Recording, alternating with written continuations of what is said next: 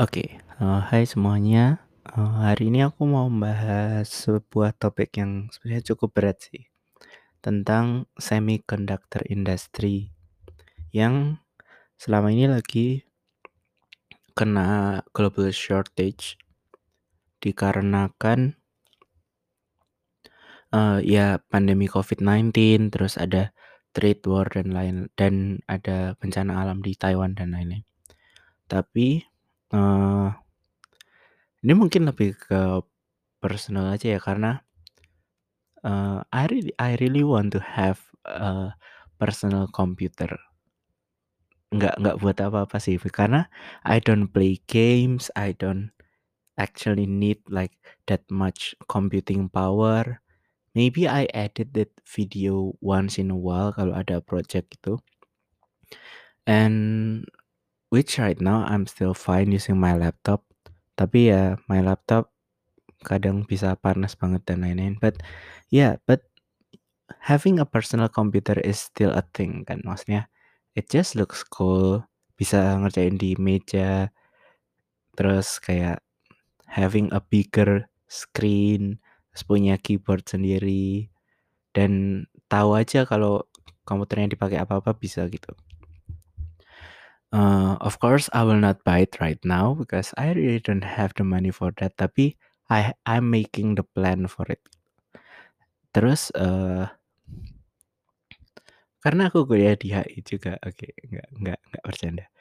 Ya, I was I was search searching for an article on the global chip shortage for, eee, kuliah gitu, mmm, seeing the cost gitu-gitu. Terus, eee, but not only in a social political aspect, tapi juga tentang dari teknolog technological aspect-nya gitu yang menurutku lebih interesting malah.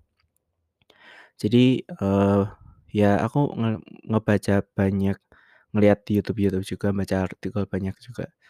Eee, jadi, eee, semiconductor tuh kayak, apa ya, eee, chip chip inti buat processing-nya gitu. Kalau, eee, kayak apa ya, ya Intel, AMD gitu-gitu. Tapi, eee, nggak cuma buat personal computer kan, jadi itu buat mobil, buat jam tangan, buat, eee, kayak kulkas atau barang-barang elektronik tuh semuanya kan minimal punya, eee, chip sekecil apa pun, itu pasti ada. Nah karena COVID-19 kan pabrik-pabriknya dikurangi, eee, produksinya dan lain-lain. Terus ada increasing demand juga karena, eee, stay at home kan, jadi orang-orang tuh butuh barang elektronik lebih banyak. Eee, jadi, eee, supply naik, demand eh, supply turun, demand naik, yang, eee, bikin krisis. Of course it's not a big crisis kayak Covid, tapi ya it is a crisis. Terus habis itu eee, semiconductor industry kan sebenarnya terpusat di, eee, South Korea, itu punyanya Samsung. Eee, makanya kalau kalian dengar tentang apa, eee, Apple produk dulu aja masih pakai masih beli, eee, inti ini pro apa, eee, chipset-nya dari Samsung gitu-gitu ya, yang dimaksud tuh semiconductor-nya.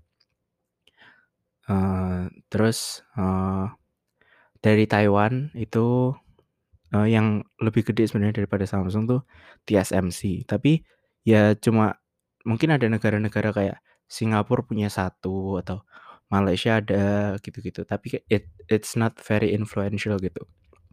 Maksudnya persentasenya kecil banget lah, nggak nggak sampai 10%. Yang megang majority ya South Korea and Taiwan. Eee, maybe aku juga sebenarnya awalnya kaget sih, tak pikir, mungkin, eee, pikiran pertamaku ya South Korea dengan Samsung karena brand recognition dan mereka emang ngejual HP banyak. Tapi I would, eee, think that China atau United States tuh punya lebih banyak, eee manuf eee, manufacturing and producing industry apalagi buat, eee, hal yang krusial banget gini ya. Tapi ternyata emang, technological-nya tuh teknologinya tuh nggak gampang. Eee, misalnya US, eee, walaupun, eee, output-nya itu buat merek-merek US kayak ya main aja misalnya Microsoft, Apple, eee, Intel, AMD gitu-gitu kan punyanya US semua. Tapi de ya mereka punya, eee, kayak sketchboard-nya gitu. Aku nggak aku nggak tahu, eee, istilahnya yang tepat apa, tapi kayak mereka yang punya idenya kan. Tapi they don't have the manufacturing technology buat bener-bener ini, buat, eee, bikin, eee, chip-nya itu sendiri. Makanya mereka ngelempar ke, eee, TSMC atau ke Samsung atau ke perusahaan-perusahaan lain buat dibikinin ber berdasarkan, eee, arsitektur yang mereka gambar. Nah, mmm, terus mungkin pada denger juga kayak, eee, sekarang harga GPU naik, eee, kayak itu graphics card, eee, buat PC. Terus misalnya, eee, di Amerika mobil-mobil produksinya menurun sampai, eee, orang kalau ke Amerika di airport mau nyewa mobil susah. Nah, that kinds of stuff. Itu kan, eee, banyak banget kan. Yang semuanya gara-gara ini. Tapi, eee, from technological side-nya juga, eee, banyak banget gamer-gamer yang nyalahin, eee, Bitcoin miner.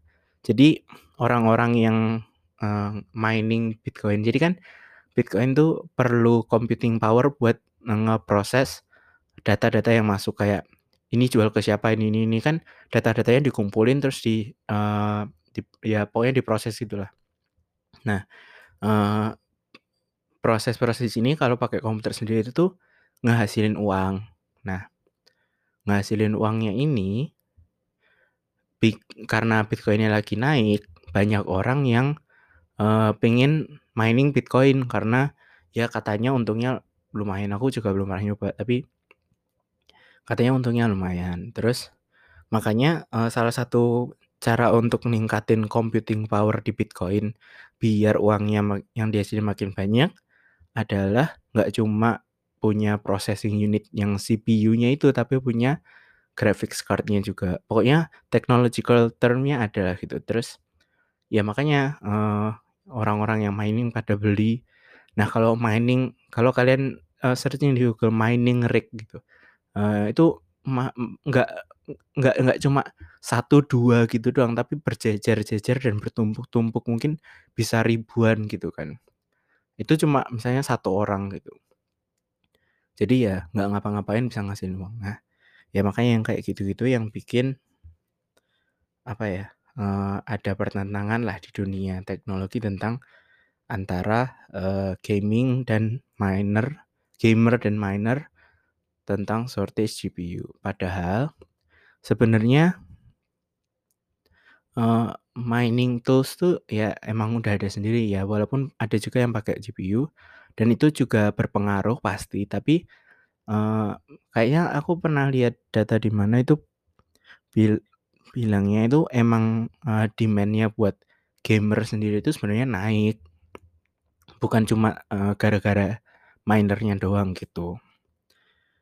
Ya tapi, eee, kurang lebihnya kayak gitu kan. Tapi, eee, terus, eee, karena ini penting banget ya, misalnya mobil dan lain-lain, jadi kan, eee, industri-industrinya kan nggak bisa jalan, nggak bisa produksi. Jadi banyak pabrik-pabrik, eee, elektronik itu yang mulai stop. Yang paling terdampak berarti kan, eee, negara-negara industri manufaktur kan dan produksi gitu kayak China itu terdampak, US juga terdampak. Indonesia juga lumayan terdampak, tapi karena be belum fokusnya ke sana ya masih masih inilah. Nah, terus tiba-tiba gara-gara COVID-19 pemerintahnya itu kayak nge-invest, eee, untuk bikin manufaktur, eee, semiconductor di negaranya sendiri. Nggak cuma Amerika sama China, tapi Eropa gitu-gitu juga. Soalnya selama ini ya bergantung aja sama Taiwan sama South Korea gitu untuk bikinin gitu. Ya udah bikinin aja gitu. Karena, eee, cost labor-nya, eee, jadi lebih rendah dan gitu-gitulah. Pokoknya teknologinya udah oke di sana. Nah eee, tapi kan, eee, it takes time ya buat ngebangun, eee, industri dan ini bukan industri yang misalnya mau, eee, bikin barang apa gitu, enggak. Kan ini kan industri semiconductor yang eee, technologically itu sangat spesifik gitu dan sangat advance gitu. Jadi harus teliti, harus precise gitu. Makanya bikin pabriknya tuh nggak bisa kayak bikin pabrik rakitan mobil doang yang mungkin sebulan kalau di China bisa kebangun dengan sistem-sistemnya semua jalan. Atau yang cuma pakai conveyor belt gitu-gitu. Terus jatuh ke mana, terus ditambahin apa gitu kan nggak bisa. Ini advance technology lah pokoknya. Yang, eee, mungkin kalau, eee ya pokoknya rumit lah. Makanya eee, negara-negara udah mulai nih, wah kita nggak bisa nggak bisa cuma bergantung sama, eee, satu negara lain. Soalnya kayak misalnya Taiwan. Tai Taiwan sama China kan eh, Taiwan sama South Korea versus China kan eee, international politics-nya agak tegang kan. Makanya, eee, semua negara sekarang punya kepentingan, apalagi, eee, ke depannya eee, dibutuhkan banget ini namanya, eee, semiconductor chip. Terus akhirnya eee, negara-negara pada invest di negaranya sendiri, mau bikin pabriknya sendiri di negaranya sendiri. Tapi kan nggak nggak kebangun satu malam, nggak kayak, eee, Candi Prambanan gitu yang tiba-tiba muncul, eee, semalam. Tapi kan ya, eee, butuh minimal waktu 2 tahun. Sementara itu demand-nya kan tetap naik nih. Orang-orang tetap butuh, eee, barang-barang elektronik baru, brand-brand ngeluarin HP-HP baru, heeh, gaming konsol baru, dan macem lah. Ya kayak misalnya, eee, kemarin PS5 keluar, ya keluar tapi kan harga pasarannya kan jauh banget sama, eee, harga second-nya kan. Harga second-nya bisa lebih tinggi maksudnya, eee, harga retail-nya jadi lebih tinggi gitu. Ya salah satunya gara-gara ini, karena, eee, supply-nya nggak mencukupi.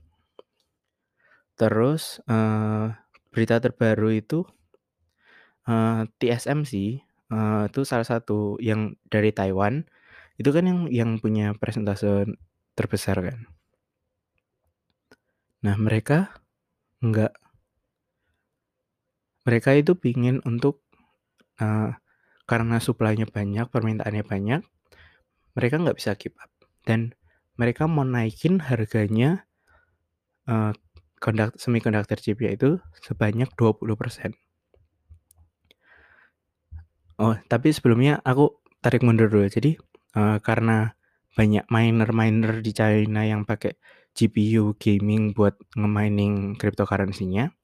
Terus kemarin China kan, eee, sempet nggak ngebolehin ada cryptocurrency mining karena alasannya environmental ca concern kan, karena daya yang dipakai buat mining crypto itu besar banget. Tapi kan juga mereka punya political reason untuk nggak punya, eee, ikon eee, uang mata uang lain selain yuan biar, eee, ya yuan yang tetap kuat aja di negaranya. Makanya, eee, cryptocurrency mining di-ban di China. Nah, China kan, eee, GPU-GPU yang di China kan akhirnya antara, eee, yang punya itu mindahin semua mining rig-nya ke negara lain tapi kan banyak juga yang jadi males gitu kan, akhirnya ngejual. Nah, awal-awal kar ya sama kayak tadi, GPU kan harganya, eee, retail di pasaran beneran kan lebih jauh, bisa 3 kali lipat harga keluaran pabrik. Nah, eee, karena kemarin tuh gamer-gamer udah kayak seneng, "Oh ini udah di-ban, nanti, eee eee, GPU-GPU second pasti kan banyak banget gitu. Nah, itu bakal dijual di pasar-pasar, eee, negara lain dengan harga yang lebih murah." Maksudnya lumayan lah ditambahin supply kan, berarti kan harganya bisa turun. Nah, kemarin tuh udah terjadi di China, di China domestically ya. Itu harga-harga dari GPU itu udah mulai turun. Terus udah mulai ke negara-negara besar, udah mulai turun gitu. Terus, eee, baru dapat gambar baru dapat kabar enak gitu, tiba-tiba TSMC dari Taiwan yang punya, eee, industri semiconductor majority di dunia tiba-tiba bilang mau naikin, eee, harga produksinya 20% dari, eee, sebelumnya. Eee, 20% tuh tapi ada yang 10%. Jadi kalau ukurannya dari kecil sampai sedang tuh 10%, kalau sedang sampai besar tuh 20%. Nah, mungkin kalian mikir kayak, ya 10%, 20% kalau, eee, daripada harga naiknya 3 kali lipat di harga pasaran sekarang, kan ya lu mending naik s 20%. Tapi, kan yang naik 20% itu kan, ini tuh kayak bahan bakunya gitu loh. Bayangin kalau misalnya, eee, beras atau aluminium harganya naik 20%, kan berarti kan, eee, produk akhirnya kan pasti naiknya bisa pasti lebih dari 20% kan?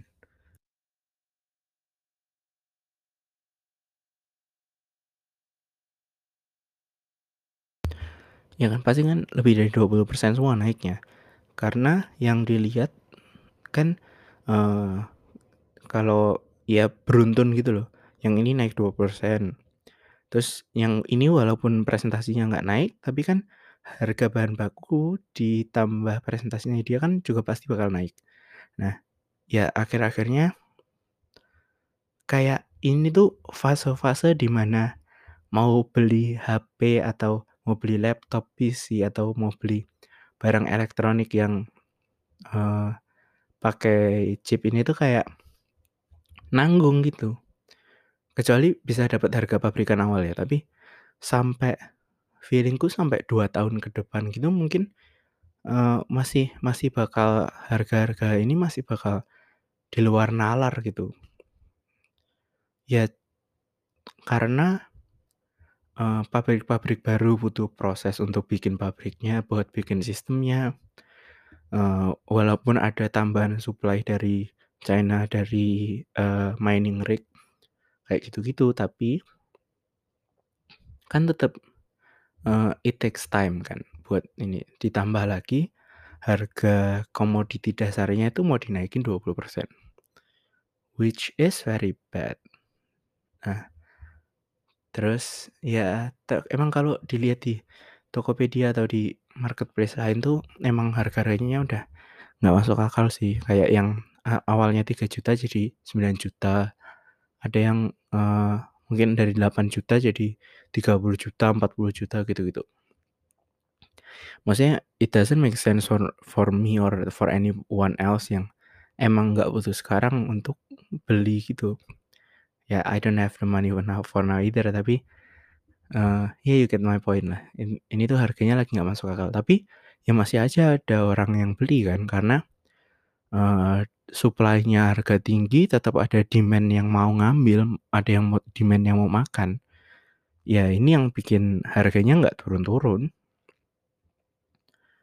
Eee, dan itu juga yang tadi aku bilang di China kan nggak semua terus dijual kan, ada yang cuma pindah tempat, pindah negara gitu-gitu, cari yang negara yang pajaknya rendah dan lain-lain kayak gitu. Jadi, eee menurutku, mmm, harganya emang nggak masuk akal. Tapi juga kayaknya selama pandemi ini karena ada shortage ini, bikin company-company itu untuk kayak invest lebih besar di R&D-nya gitu. Terus mulai muncul-muncul, eee, arsitektur-arsitektur semikonduktor baru gitu. Contohnya, eee, AMD itu kan, eee, jadi kalau CP ini aku nyontohin CPU ya, tapi, eee, ini juga berlaku ke, eee, semikonduktor lain. Misalnya CPU, eee, komputer atau laptop gitu. Kan selama ini kan, eee, soketnya yang buat tempat untuk masukin CPU-nya kan misalnya di AMD itu AM4. Nah, nanti AM satu soket ini bisa dipakai beberapa generasi. Misalnya Intel generasi ke-7 sampai ke-11 ini, itu soketnya apa gitu. Jadi, eee, cuma kompatibel sama soket tertentu. Nah kalau beli PC sekarang, berarti masih beli soket yang sekarang kan. Sementara ini udah ada kabar-kabar burung dan udah ada kayak, eee, teaser-nya gitulah untuk, eee, Intel, AMD, dan company-company lain tuh udah punya arsitektur baru. Terus kalau kalau di PC itu ada kayak, eee, motherboard-nya, eee, itu tempat untuk nempelin semuanya gitulah, untuk nempelin, eee, alat-alatnya. Nah itu, eee, kan antara satu alat dan satu alat lain kan ada hubungannya kan, itu biasanya pakai, eee, kabel gitu, ya anggaplah kabel biar gampang.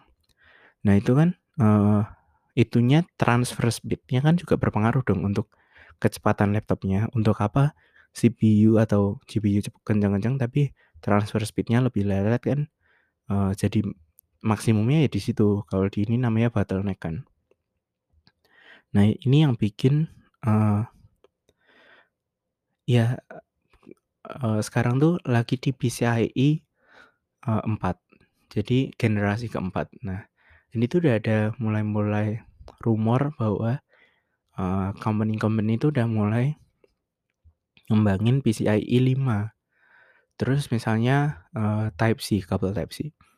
Kabel Type-C kan sementara ini kan paling tinggi Thunderbolt 3, tapi udah ada eee, kalau Thunderbolt 4 ini udah ada beberapa produk yang udah pakai Thunderbolt 4 dan kecepatannya kayaknya 2 kali lipat deh, lebih cepat dari Thunderbolt 3. Nah, tapi ini juga Thunderbolt 3 tuh sebenarnya kemarin tuh banyak yang nganggep itu bukan Thunderbolt 3 karena belum maksimal gitu. Jadi harusnya Thunderbolt Thunderbolt 2, terus Thunderbolt 3 yang sekarang itu harusnya Thunderbolt 2,5, terus Thunderbolt 4 yang, eee, baru keluar itu harusnya Thunderbolt 3, tapi ya itu masalah penamaan kan. Nah, jadi PCIe-nya berubah, soketnya berubah, Thunderbolt-nya juga baru, dan, eee, memori, eee, RAM. RAM-nya sekarang, eee, paling kenceng tuh DDR4. DDR4 itu maksimal 3600, eee, frekuensinya, eee, itu 3600 megahertz. Terus ini udah ada beberapa company yang udah udah ngasih teaser bahwa lagi ngembangin DDR5 yang kecepatannya itu bisa sampai 10.000 megahertz. Jadi it's almost 3 times faster. Nah, permasalahannya, ya kan pasti banyak yang bilang kayak, "Ya udah nanti tinggal upgrade." Nah, masalahnya nggak bisa gitu, soalnya kalau, eee, belinya sekarang, upgrade-nya tuh harus upgrade semua, nggak bisa cuma ngambil RAM-nya tuh nggak bisa. Jadi motherboard-nya harus ganti, CPU-nya ganti, RAM-nya ganti. Kayak ya beli PC baru, tapi ya kita kan nggak tahu juga keluarnya kapan kan sebenarnya, dan nunggu harga normalnya kapan. Jadi, eee, kalau ada yang jadi sepanjang ini aku cuma mau bilang, kalau mau ada yang beli PC atau komputer atau laptop atau apa yang harganya nggak di luar nalar ya kalau punya duitnya mah terserah aja ya, beli-beli aja. Tapi kalau mau nunggu, I think you need to wait like around 2 years to have that sweet spot of harga udah balik normal dan teknologinya udah teknologi baru semua. Jadi, eee, kalau kalian mau upgrade ke depannya, it's easier for you to upgrade all of them gitu. Ya, eee, itu sih. Eee, ya, ah ah, makanya, eee, starting from now, I'm planning kayak my financial plan, aku pengen punya komputer yang, eee, dedicated komputer yang buat for future works, yang capable lah kalau dibuat ngapa-ngapain, yang nggak yang ekstrim-ekstrim banget, tapi kalau mau dibuat ngapa-ngapain at least capable gitu. So, yeah, I was planning for it. And if you have any interest in this kind of things kayak PC atau mau bikin atau mau beli PS5 atau mau beli apa. Mungkin kalau PS5 you can wait for next year gitu. Mmm, terus oh, I was I was really interested with this gaming console, eee, Steam Deck. Kalian searching deh Steam Deck. Jadi kayak it's a PC yang kalian bisa download game dari Steam, tapi you can play it like in, eee eee, di kecil gitulah kayak, eee, PlayStation atau Nintendo dulu. Ya kayak Nintendo Switch lah, tapi it has more. Kalau Nintendo kan mereka nggak ngejual cuma konsolnya doang kan. Mereka nge ngejual brand Nintendo-nya dan game-game yang ngebawa sama ten Nintendo-nya kayak Mario, it's it's it's itu game-nya Nintendo gitu. Kalian nggak bisa aku nggak tahu deh bisa beli di PS atau enggak, tapi I don't think so kan. Jadi, eee, if you want to buy Nintendo Switch gitu, ya you buy them for the game. Nah ini Steam Deck ini kayak game-game yang pis yang di komputer tuh bisa dimainin di portable console and I think it looks really cool dan ya pengen tapi harganya pasti sebenarnya harganya masuk ke Indo kayak eh, harga awalnya dari pabrik itu I think 7 or 8 million yang tetap mahal tapi ya it's it's reasonable buat punya, eee, gaming console yang se-powerful komputer beneran. I mean kalau kamu mau bikin rakit komputernya sendiri mungkin harga segitu dapat, tapi kan harus beli monitornya, harus beli keyboard-nya dan lain. So it's kinda make sense, mungkin sampai 10 juta it's kinda make sense. Tapi aku yakin sampai ke Indonesia, itu pasti harganya melambung sih. Nggak mungkin segitu. Ya karena masih ada chip shortage-nya juga dan lain-lain. Tapi ya ya it's it's some technology that I'm keeping my eyes on. Dan aku benar-benar ya nyoba nabung buat nunggu. Jadi it's it's the perfect sweet spot. Nunggu harganya turun, nunggu teknologinya naik, sama nunggu ya marketnya stabil aja gitu. Dan baru beli sambil ngumpulin uangnya. Kalau kalian mau nemenin boleh banget. Nanti ya pokoknya I was interested in this kind of things.